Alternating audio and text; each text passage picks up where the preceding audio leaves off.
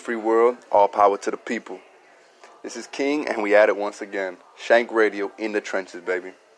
Today we have a kind of special show, and um, the reason why I say special because it's something that has been evolving for years and years and years, and even within our nation, it's been evolving. Um,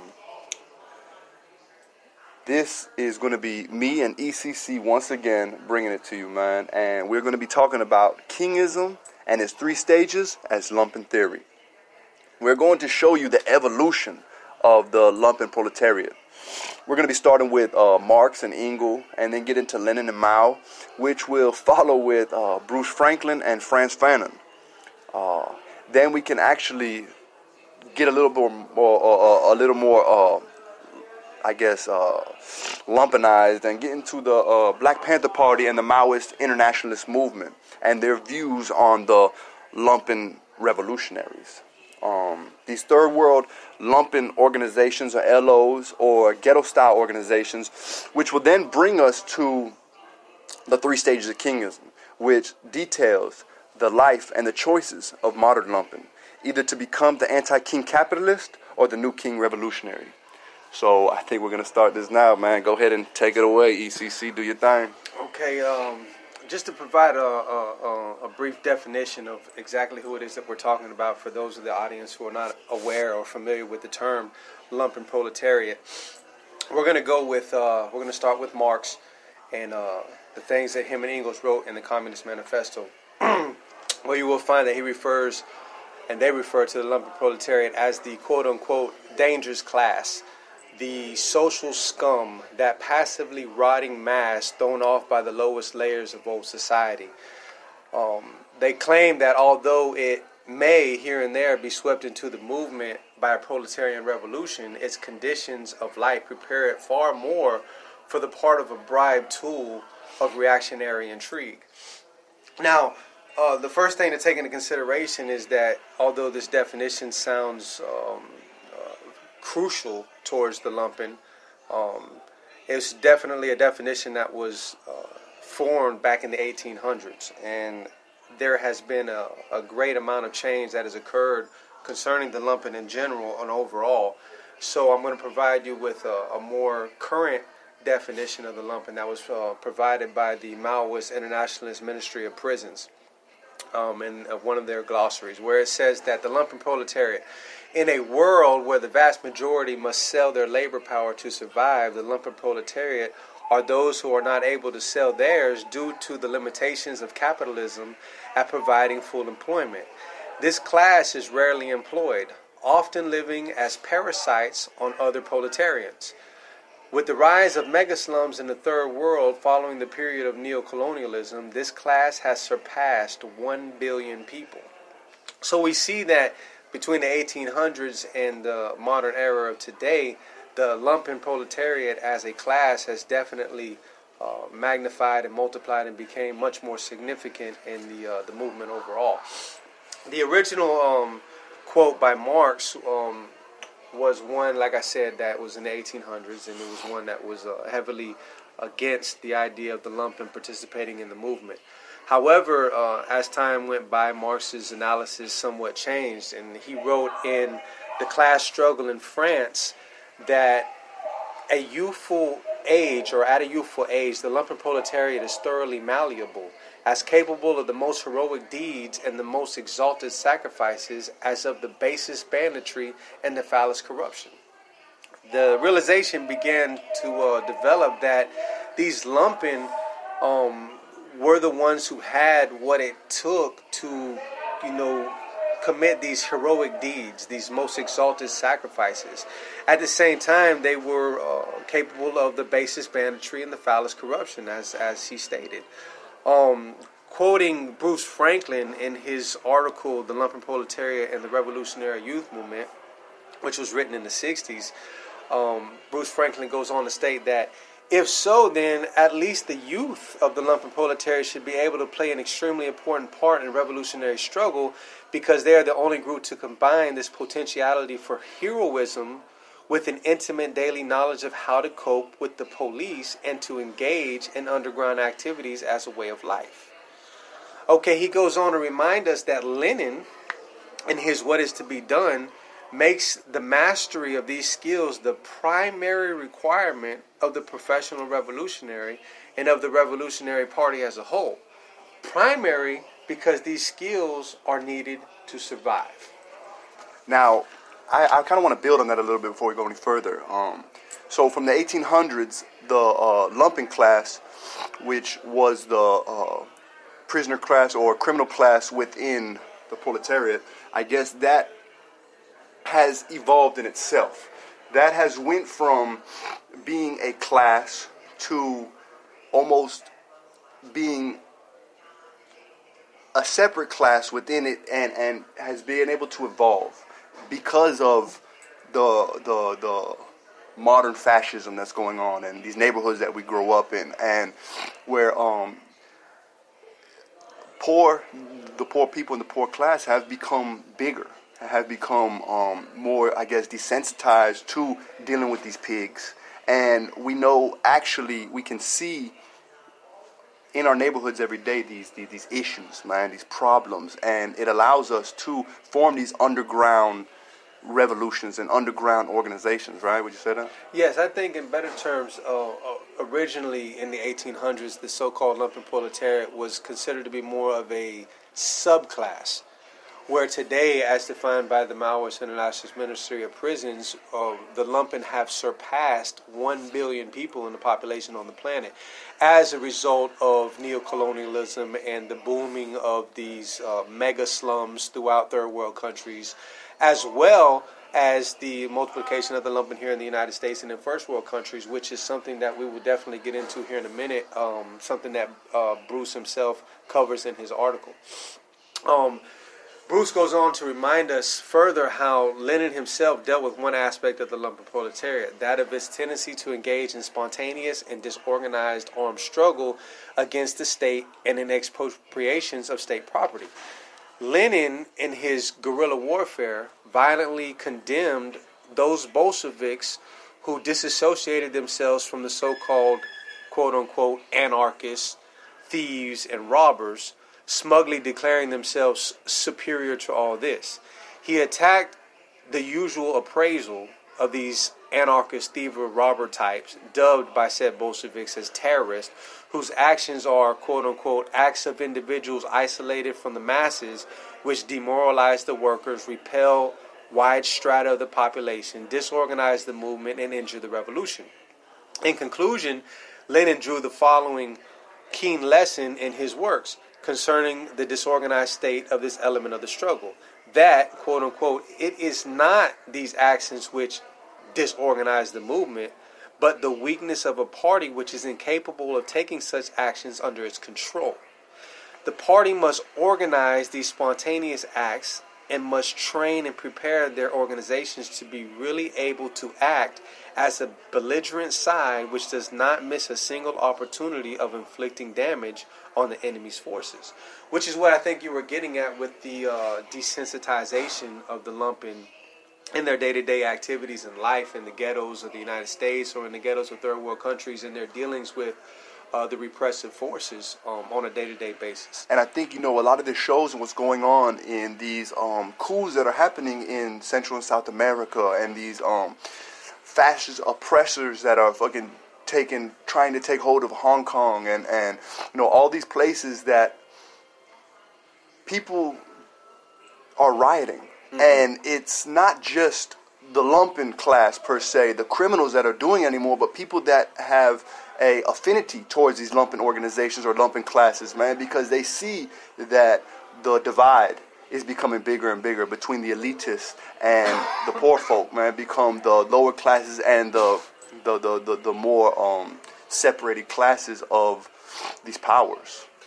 And understanding class is one of the things that we definitely want to harp on here in relation to the three stages of kingism, the doctrine of the Almighty Latin King Queen Nation.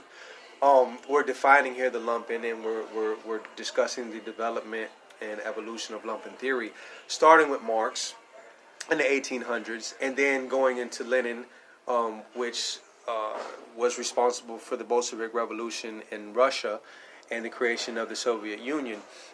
and he actually took the theories of Marx and applied them. And in his application, realized that not simply were the so-called lumpen um, capable of joining the revolution, but that it was vital to have them in the revolution because these were the types that were going to commit these heroic deeds that the um, the proletarians themselves were unaccustomed to because of their uh, way of living was a little bit different than those of the lumpen. Um, Bruce Franklin goes on, and I'm going to provide a little bit more uh, insight into defining this lumpen to say that this class may be defined as follows: It does not engage in productive labor, and is therefore not exploited in industry. Its principal means of support is the labor of the productive class, and its relationship to the proletariat is therefore inherently parasitic. Its members have come from all classes, and they have ceased to be members of those other classes because of a combination of two conditions one objective, the other subjective. They no longer have the same relationship to the means of production, and they no longer have any loyalty to their former class. From this, it follows that the lumpen proletariat will contain more varied forms of consciousness than any other class in society. For the previous experience of the individuals within it will be most varied, and their present precarious means of existence will throw them into many different forms of contact with all the other classes. The prostitute providing the most striking example of this, and I would also include the drug dealer. So the role of the lumpen proletariat is inherently unpredictable, both strategically and at each and every moment. And I think something that we need to point out here too, because like I said, this is a, a evolution of the theory. This is times that are changing. Yeah. Even now, going forth and say the consciousness of today mm-hmm. and the consciousness of um, people understanding what privilege is people understanding in these um, different different classes, understanding why they are where they are, these different, um, I guess, privileges or white privilege that hold a kind of affinity towards these um, poor folk or prison slaves or these these these different groups, man, that are reaching out and reaching in to the lumpen class now. To now, I think they are. I think through the evolution of consciousness, they have been able to see that the lumpen class, the lumpen, the ghetto style organizations are vital into the growth and evolution of just just uh, uh, Marxist theory.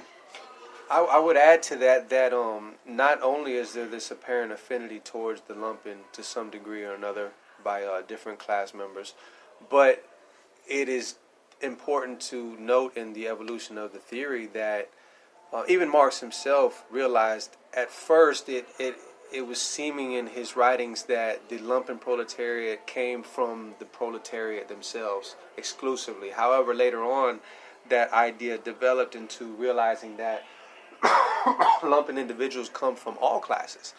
Um, an individual who may have previously been of the bourgeoisie class, um, for whatever reasons or purposes, um, became a lumpen proletarian.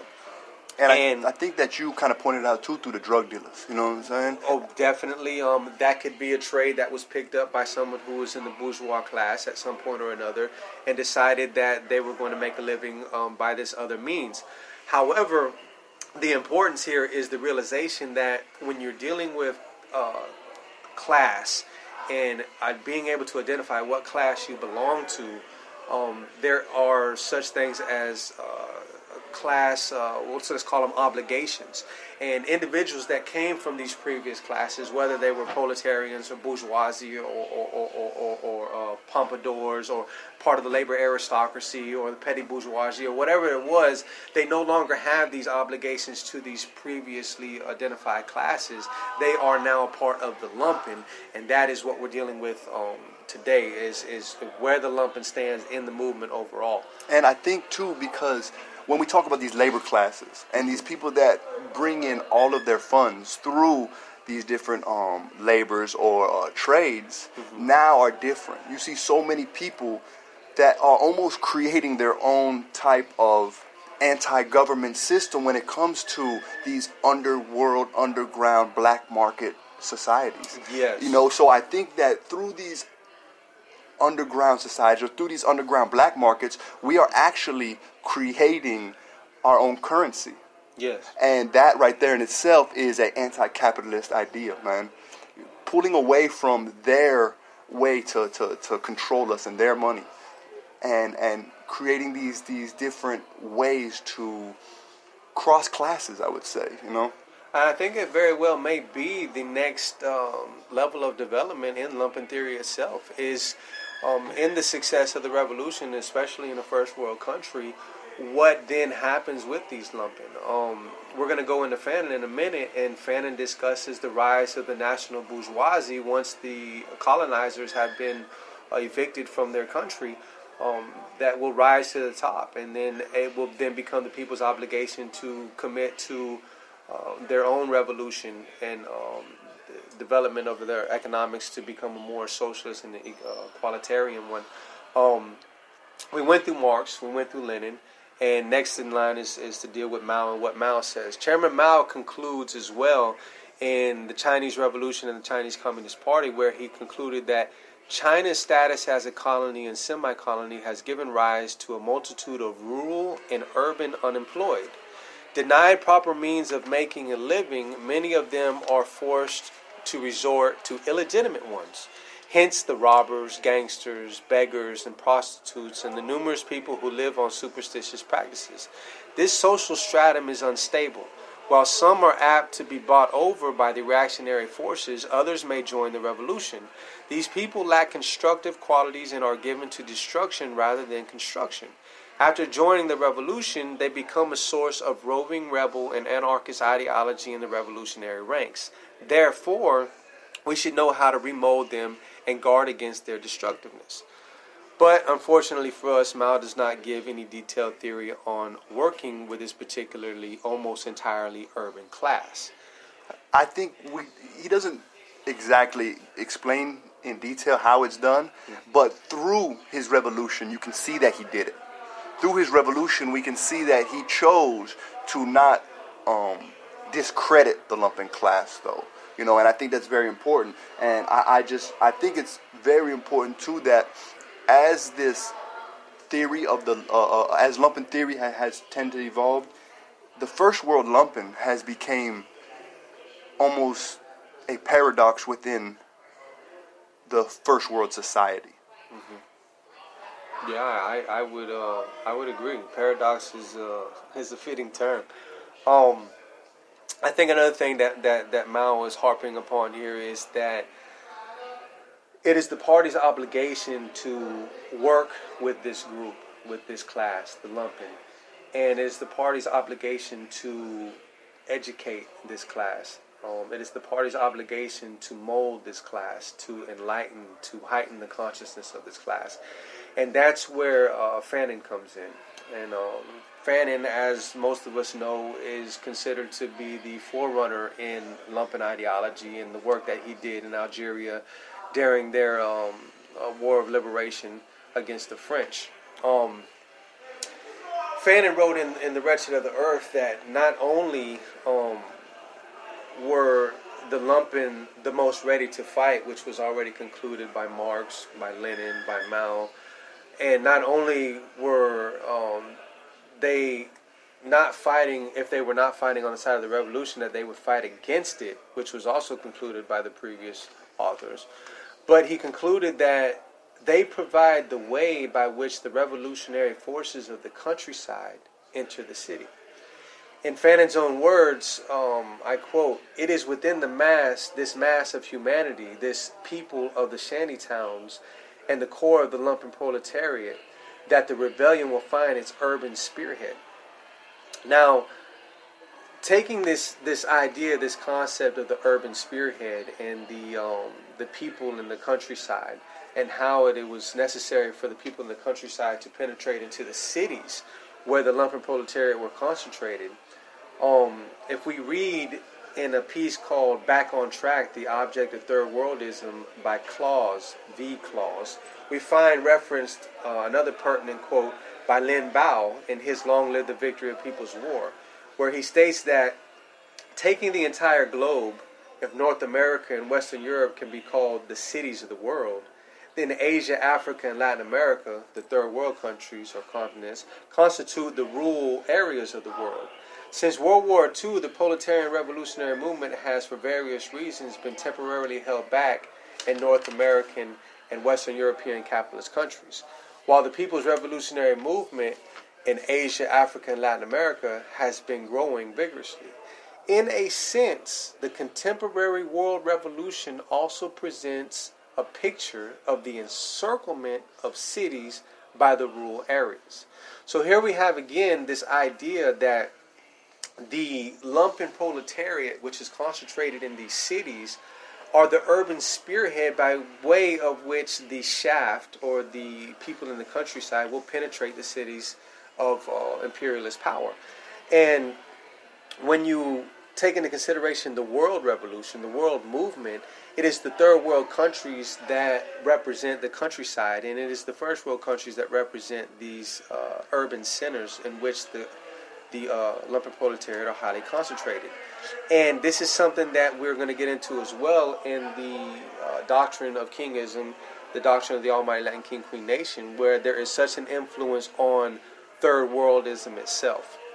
Um, the third world countries, the, the African, Asian, and Latin American countries, um, kind of came into their own at the conclusion of World War II um, and during the, the Bandung conferences in which uh, the non-alignment movement was brought into effect to where the third world countries chose that they would find their way, that they would not completely align themselves with the socialists nor with the capitalists and imperialists, which was uh, recognized as the cause of their uh, oppression and inability to uh, develop.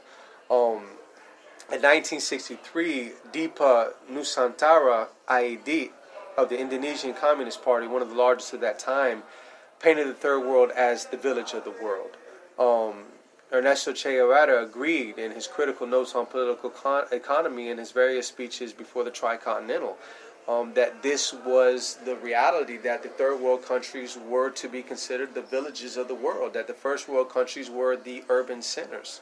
Um, once more, Bruce Franklin, from uh, his lumpen proletariat and the Revolutionary Youth Movement, writes that uh, the constitution of a lumpen proletariat is a phenomenon which obeys its own logic, and neither the brimming activity of the missionaries nor the decrees of the central government can check its growth. Wherever the lumpen proletariat lives in America, law and order are rapidly disintegrating. Imperialism caught in its own contradictions, finds it increasingly difficult to develop effective weapons to use within its own diseased vital organs, its cities. Here stirs the lumpen proletariat, the one class whose physical existence approximates that of the main forces of the world revolution. All right, so now we have a pretty good idea on the evolution of lumpen theory.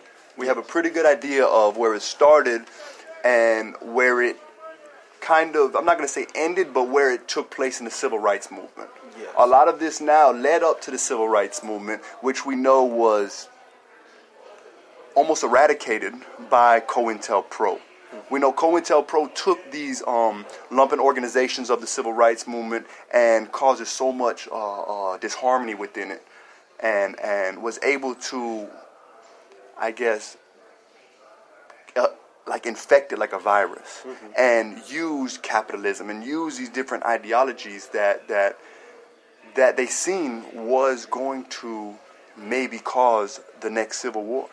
Right. All right, so something that I want to get into though before we get into kingism, mm-hmm. I want to stress that everything we read up into the civil rights movement, mm-hmm. up into the Black Panther parties, mm-hmm. not not including the Black Panther, Panther parties, were written by theoreticists. Yes. People that were not of the lumpen class. Yes. People that were actually of a, a, a separate class that looked at the lumpens and explained the lumpens, mm-hmm. but did not live as the lumpens. Yes. Whereas getting into these ghetto style organizations, these lumpen organizations, these lumpen revolutionary movements, the Black Panther parties, the Young Lords, and furthermore into these Bloods, Crips, and the Almighty Latin King Queen Nation, the People's Nation, and Folk Nation, mm-hmm. I want to say that Kingism was written by a lumpen Yes.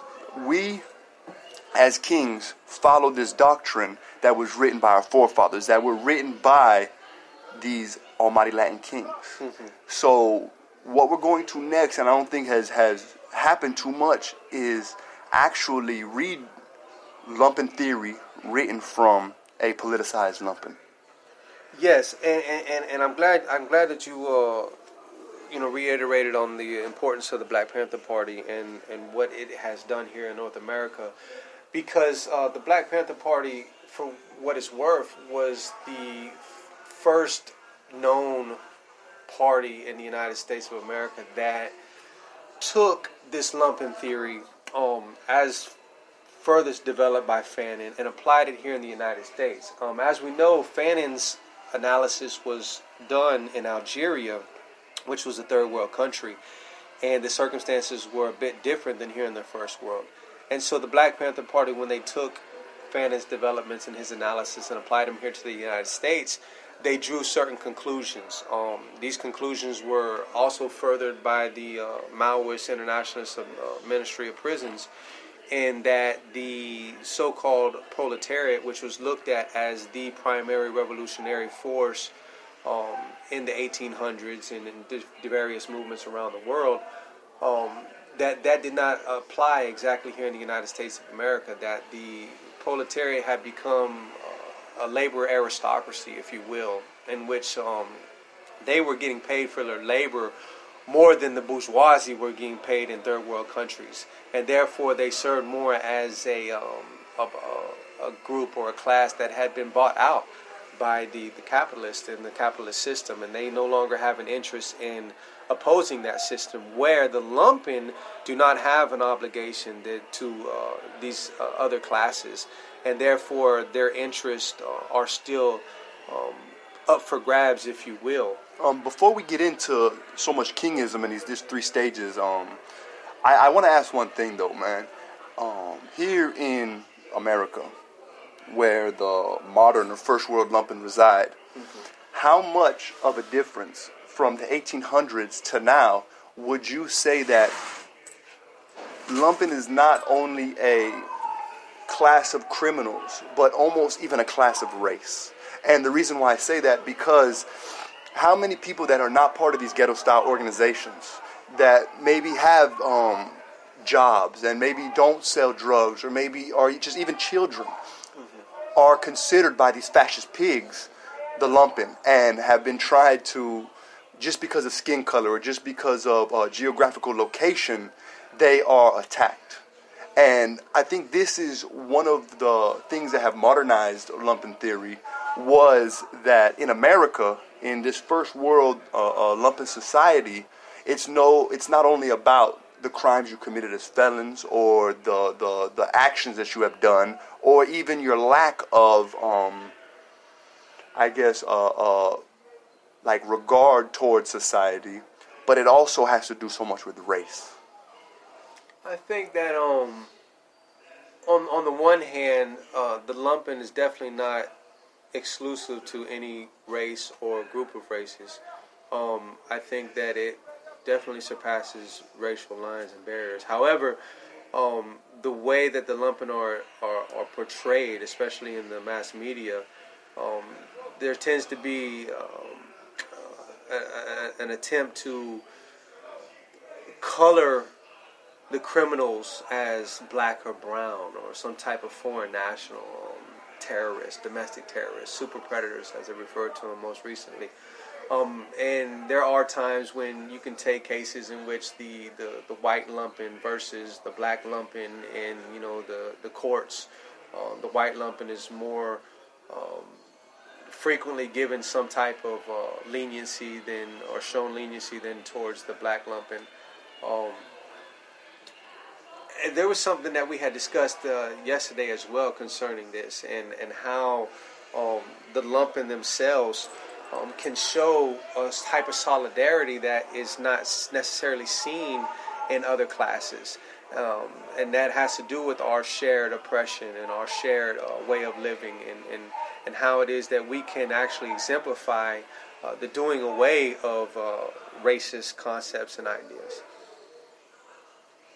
Yeah, so I just I just want to make these ideas, man. Just just I want to be able to bring forth because I think this modern lumpen society although for the most part we're still dealing with these fascist racial cleansings through ICE and through um, these Jim Crow laws, I, I, I do want to say that as theory is becoming more modernized and where it once was and still is for the most part that um, these fascist pigs are able to just choose who is in this lumpen society and just try to eradicate us. I also want to say that these ideas from Kingism are international.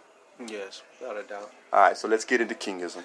Okay, um, the three stages. The three stages. Kingism is the doctrine of the Almighty Latin Kings nation.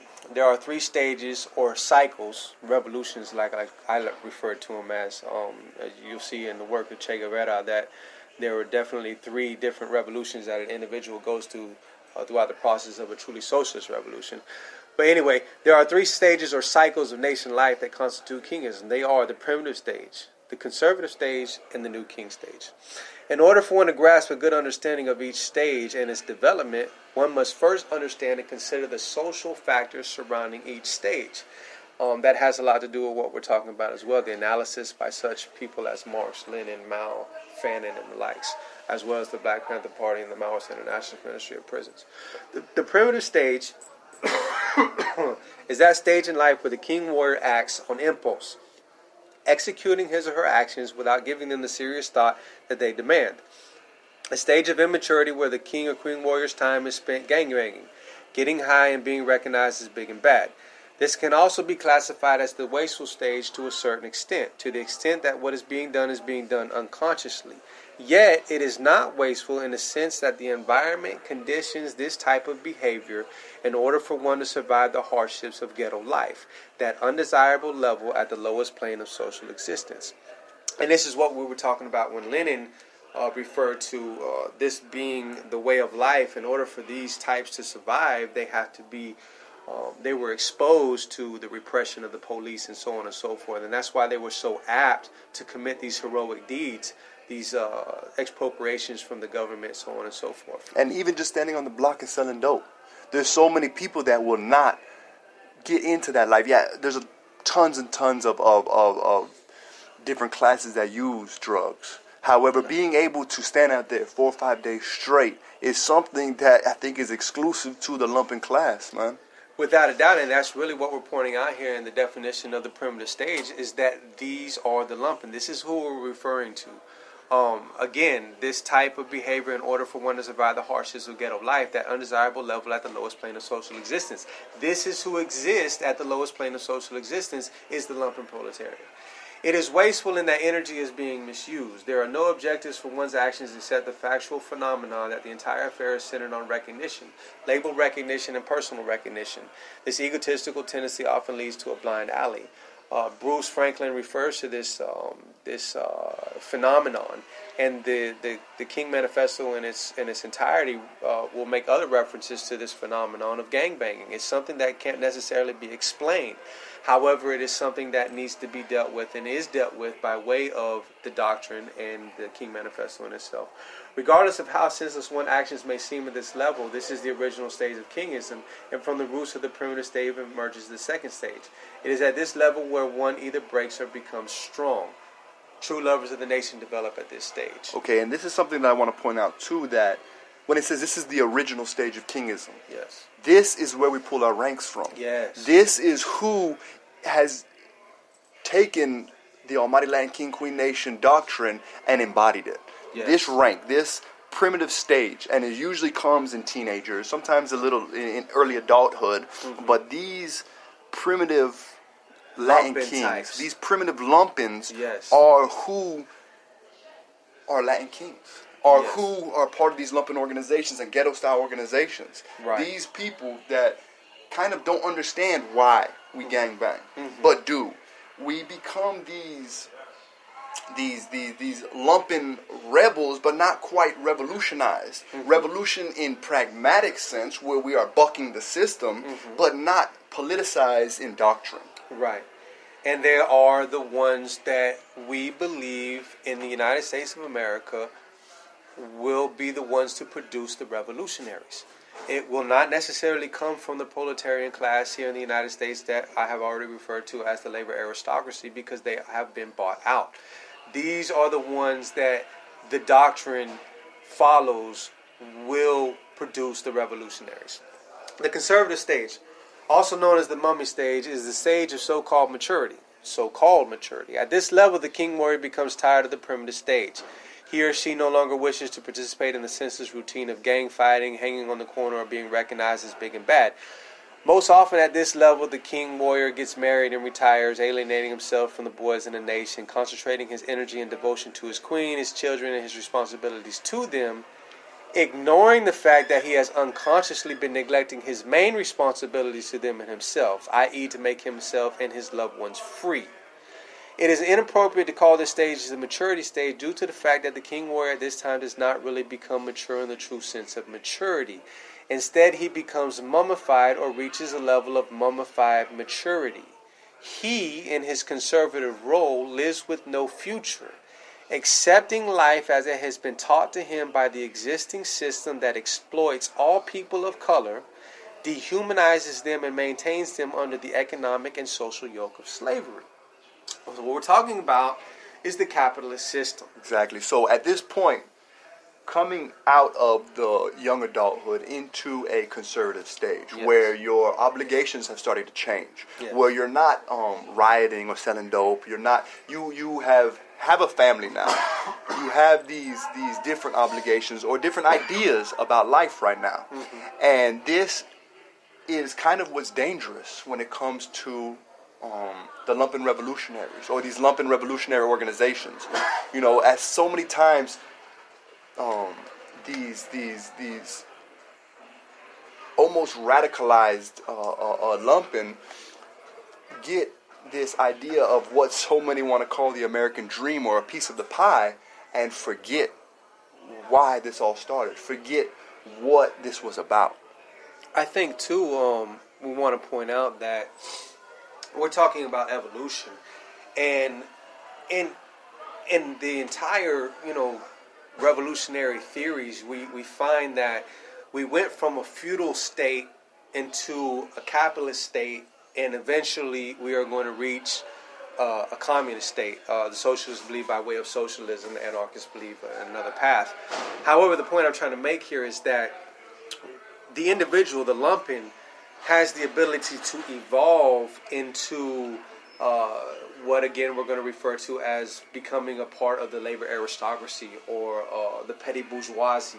Uh, the petty bourgeoisie being the small business owners or what have you, or even to have the aspirations to become a fully blown uh, representative of the bourgeois class. However, the point here is that there is a development from the lumpen into something else. And it is to this next stage where we will discover something about that particular person. And we're going to read that here in a moment. True members of the nation do not quit at this level. They do not cease to identify themselves with the kings, but instead they alienate themselves from them. They do not cease to be who they are. They conserve what they are. They become conservative. There are more kings at this level than at any other level, and although this stage has all the characteristics of a regressive stage, it is really the stepping stone into the third stage of kingism, And the I- king stage. I think that the reason why it, it, it looks regressive is because, you know, when people have transcended these classes, they usually fail. You know, when people transcend these classes, they still hold on to some of their last class. They, you know, um, I guess the, the term is, you know, you could take a person out the hood, but can't take the hood out the person, right? and I think that so many times we see that although we have maybe, or they have transcended these these different stages in life, grown up, you know, they call it. I still think that deep down, through the the hardships that one experienced as a child, and through these actions that we we we actually um you know did for years and years and years, they're in us, and the bucking the system is still there. I think uh, also the, the point of uh, of saying that although this appears to be a regressive stage, it is the stepping stone stage into the third stage of kingism. Is we're talking about revolutionary theory. We're talking about lumpen theory here, and what we're trying to point out is that Kingism, the doctrine of the Almighty Latin King Queen Nation, is a lumpen theory, and that is revolutionary in nature.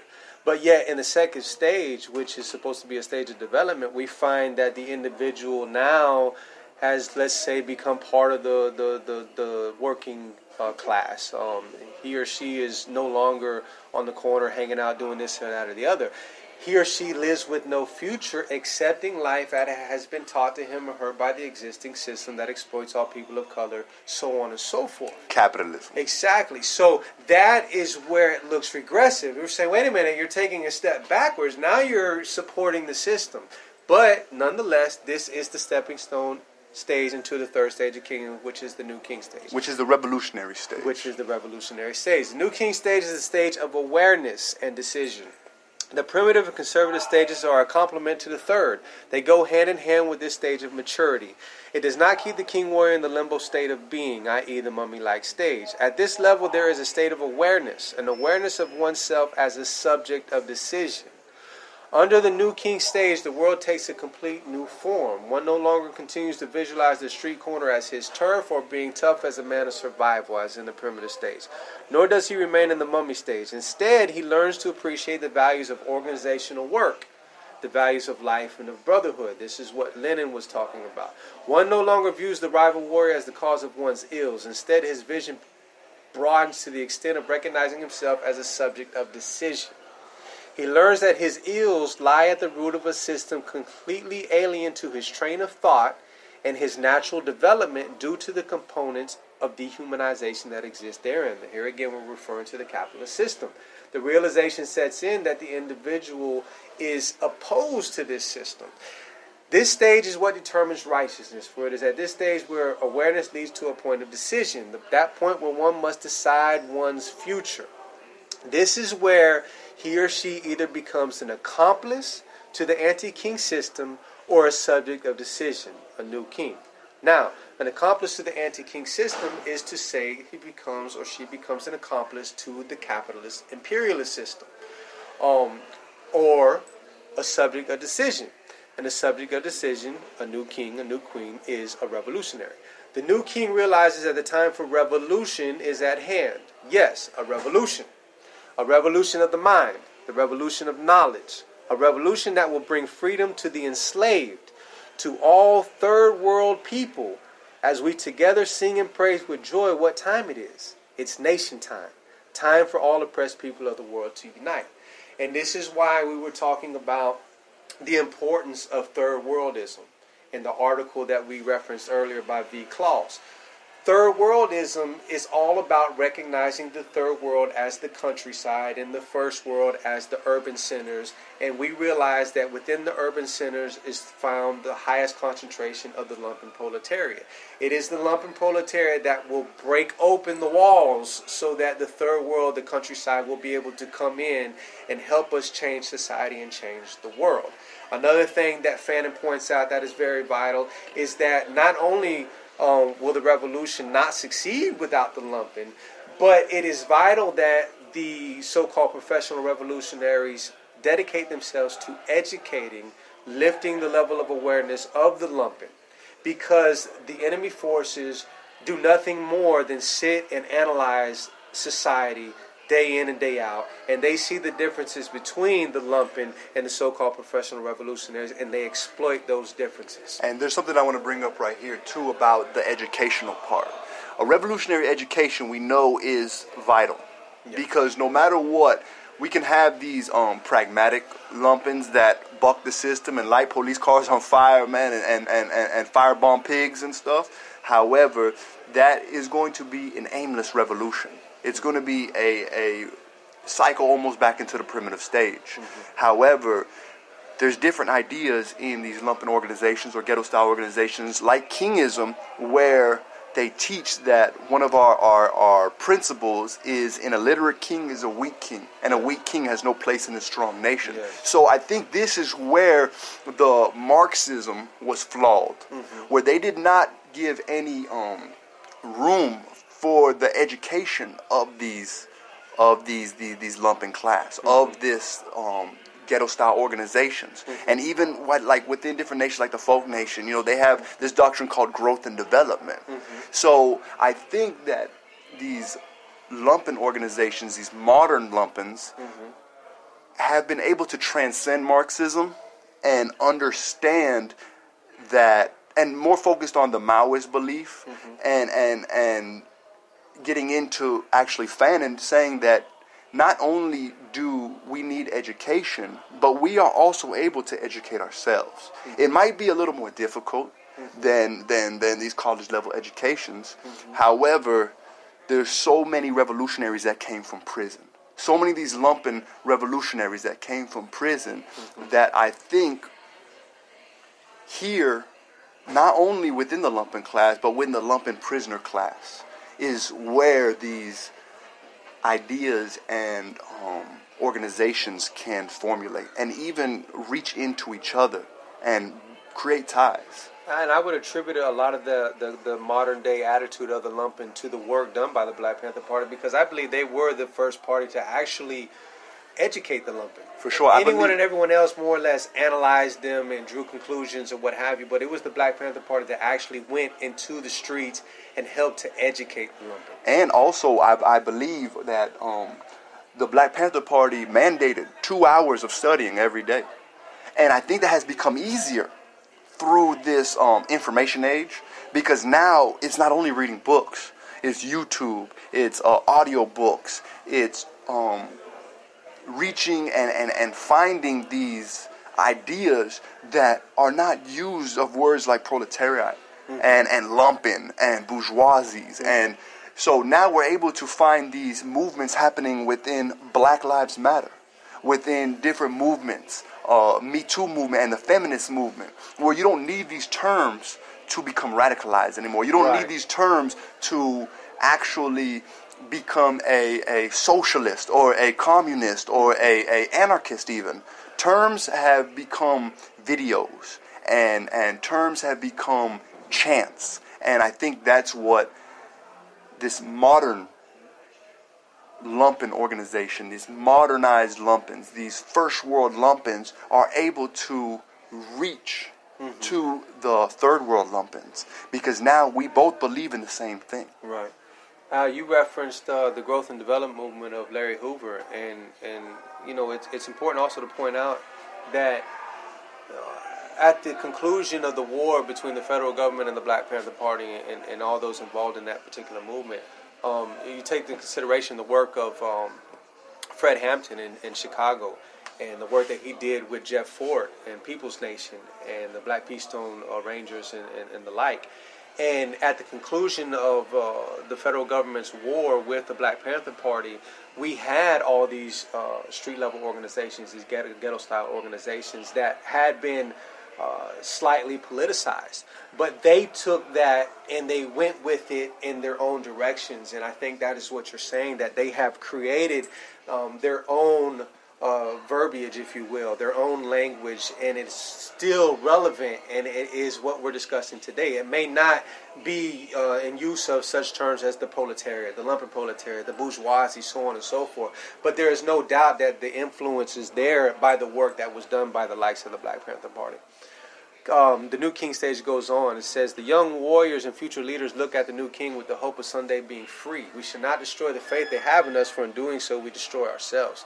The new king is the end product of complete awareness, perceiving 360 degrees of enlightenment. And there we go again, we're talking about education, but not just any education, not a first world education, not a bourgeoisie education, but a revolutionary education, an education of awareness. Uh, he strives for world unity. For him, there are no horizons between races, sexes, and senseless labels. For him, everything has meaning. Human life is placed above materialistic values. He throws himself completely into the battlefield. Here, here again, we're talking about these heroic deeds, ready to sacrifice his life for the ones he loves and for the sake of humanization. The new king is endowed with the supreme national powers that surpass their human scope of comprehension. This highly complex, energetic entity separate him from the abstract world and all those who surrender, who surrender themselves to vanity and idleness and place materialistic values above and beyond human principle. And in saying that, you know, we're, we're, we're, talking about the Almighty Latin King Queen Nation, and we're talking about a, a, an organization that does have a uh, spiritual influence as well. Um, we do have spiritual beliefs, and, and when we talk about uh, supreme natural powers that surpass the human scope of comprehension, on the one hand, we are talking about something that would be considered by a lot to be uh, quasi religious. However, on the other hand, uh, we're talking about these uh, so called uh, energetic entities that separate the new king from the abstract world. All those who surrender themselves to vanity and idleness and place materialistic values above and beyond human principle.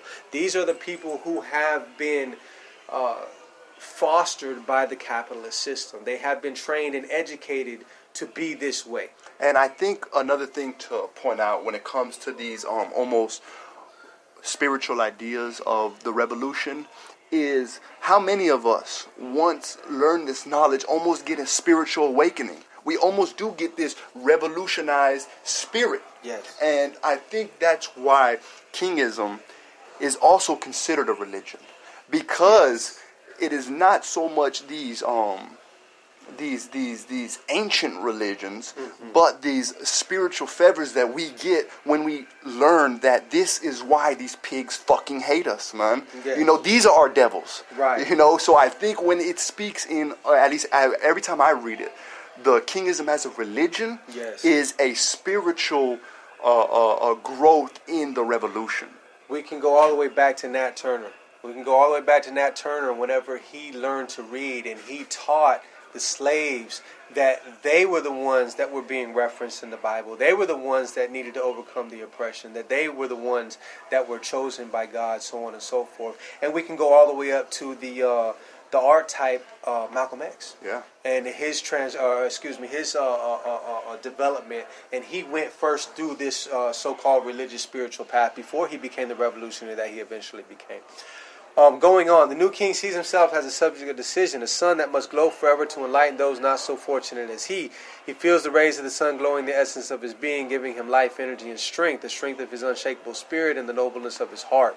The hypnotizing profundity of his gaze reflects the limitless power of his mind and the unshakable will to be free. And every time I read this, I think of Che. The new king is the turning wheel of change. And the turning wheel of change, in our own words, is the revolutionary. This is a, a, metaphorical phrase, but it equates with the revolutionary. He recognizes what time it is. It's nation time. He sees the rulers of our present system lavishing their treasures freely on the means of destruction than towards that which would promote the happiness of mankind. This is imperialism, plain and simple. This strife, discord, and bloodshed must cease, and all oppressed people must unite as one nation, as one kindred, as one family.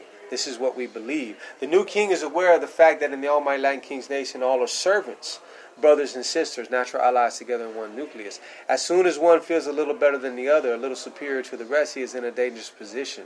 And unless he casts away the seed of such evil thought, this uh, superior mind frame, the supremacist mind frame, he is not an instrument for the service of the nation. Turning from the nation brings inevitable disaster, and turning to the nation brings blessings. Just as calamity is due for disobedience, so deliverance from calamity can be obtained from obedience. In order to establish the kingdom of freedom in the world, it must first be established in the hearts of men. The king that lives his life according to the teachings of this nation is the true king. A king who loves his nation, his people, and freedom. One who works for universal peace, universal freedom, and universal brotherhood. And I think this is something that you had wanted to point out as well. And that is that contrary to what the masses may believe, contrary to propaganda, contrary to the media, contrary to the repressive forces and the government and how they would portray us, contrary to even the behavior of some of the members of the Almighty Latin King Queen Nation. That might actually be anti kings. That might actually be anti kings. Just because an individual says that he or she is a king or queen does not necessarily mean that he or she is a true king or queen. Um, that is being pointed out to us here, and it is pointed out in other places in the manifesto.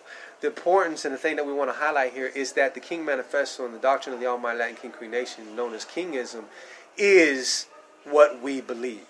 This is the lumpen theory that we're discussing. This is the essence, the soul, the core of the Almighty Latin King Queen Nation, contrary to any and everything else. Yeah, and I think that's one thing. I, I think right here is where we can highlight the new king versus the anti king.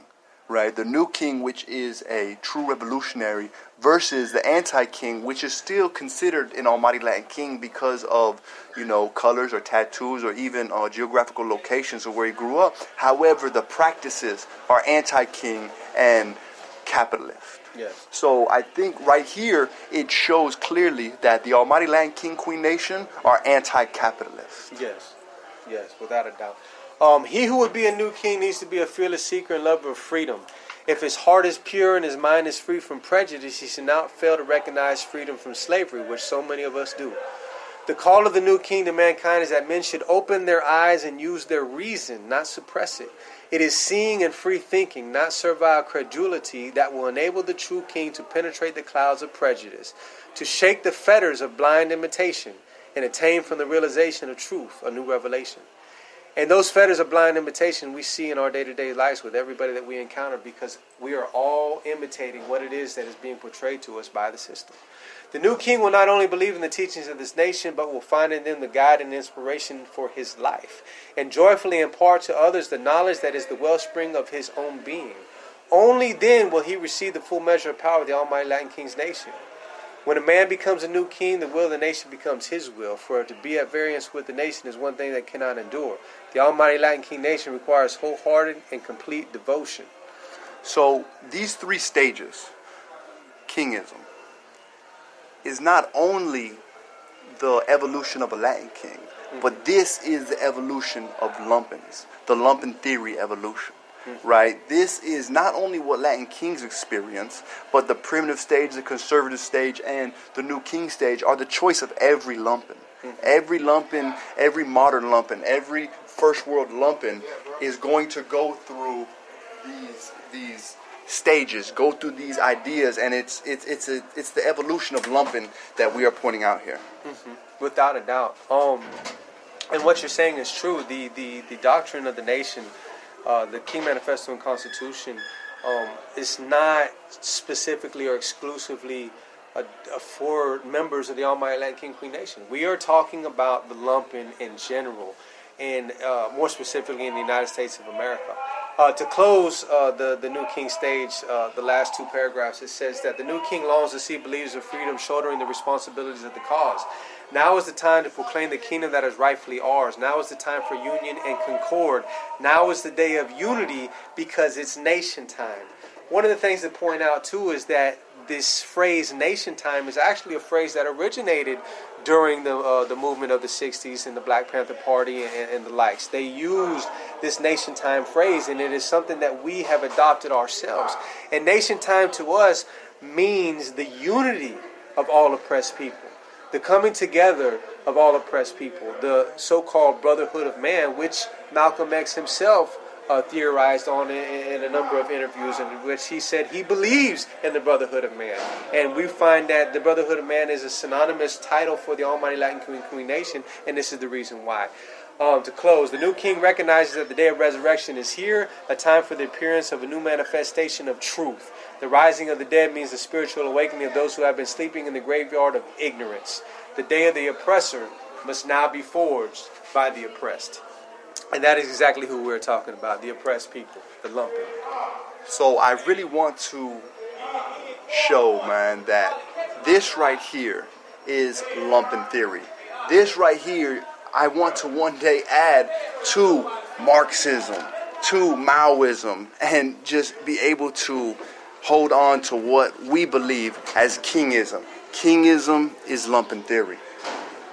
Um, you know, time constraints only fuck us up always, and we can keep going. Um, is there anything else you want to add? Um, there was one more quote I wanted to drop at the very end. This was by Fanon himself, and I think this is relevant because this is this is the new king, this is the new queen that the, the nation sees the promise in when it comes to the lumpen.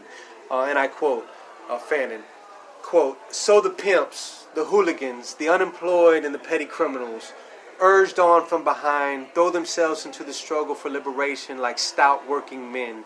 These classless idlers will by militant and decisive action discover the path that leads to nationhood. They won't become reformed characters to please colonial society, fitting in with the morality of the rulers. These workless, less than men are rehabilitated in their own eyes and in the eyes of history. The prostitutes, too, and maids, all the hopeless dregs of humanity, all who turn in circles between suicide and madness, will recover their balance once more go forward and march proudly in the great procession of the awakened nation.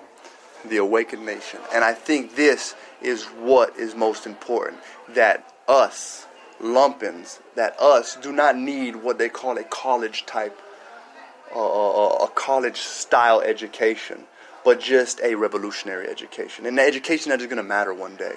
Um, and we can have this as shown through lumpens. Lumpens are able to teach lumpens. Each one teach one, and that is a constant, um, I guess, a constant echo in all these ghetto style organizations. Even with the uh, Black Panther parties and the new Black Panther parties, you know, um, through the work of uh, Kevin Rashid and and all these other organizations that are basically creating ties with one another. We are part of this revolutionary movement. The Almighty Latin King Queen Nation is not so much a revolutionary nation, but a nation with revolutionary ideas. Yes. And I really want everyone to understand that this work came from a lumpen. This work came from someone of this prisoner class, someone that as a child car bombed pigs that went through this conservative stage and seen that I can either be the anti king capitalist or I could be the new king revolutionary, and they chose. And this is who created this theory, man. Us, the right here, the lumpen. The lumpen. The lumpen, the lumpen are real. The revolution is real. And if you're real about the revolution, you need to be real about the lumpen. Hey man, so again, man, I really want to appreciate ECC for coming through and breaking bread with us, man. Um, it's always a pleasure to build, and this is something we do constant, man. If I could have this phone out all day, man, y'all would have conversations on conversations of of, of me and this comrade. But um, until the next one, man, I really want you to understand that this is where it's at right now, man. Shank Radio, I am the Lumpen King. Nation time.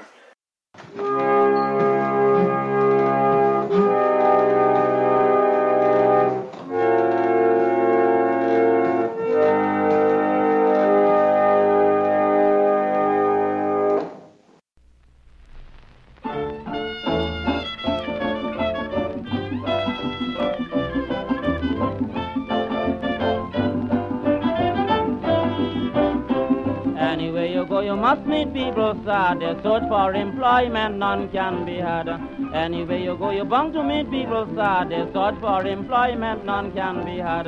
They start to drop down dead in the street. Nothing to eat and nowhere to sleep.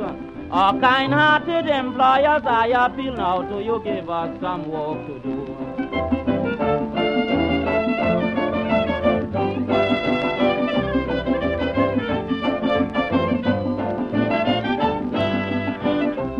Not asking for equality to rank with the rich in society, to visit their homes in their motor cars, or to go to their clubs and smoke their cigars. We are asking for a living wage to exist now and provide for old age. Our kind-hearted employers, I appeal now to you, give us some work to do.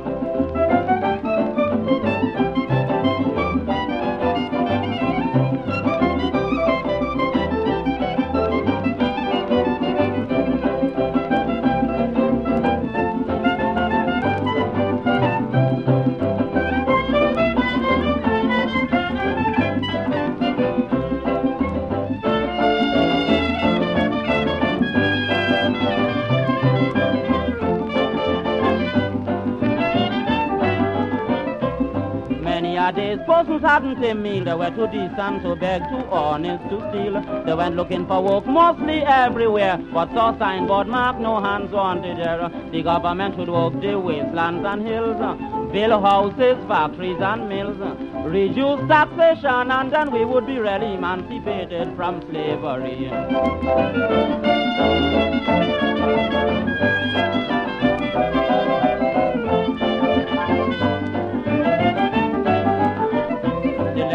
Are only quarrel and fret about unemployment, but haven't relieved us yet. There is no visions that we can see to take us out from tribulations and misery. We can't fight physically, for we wouldn't prevail on account of ammunition, cruel laws, and jail. But every man was born to be free from this oppression and tyrannic slavery.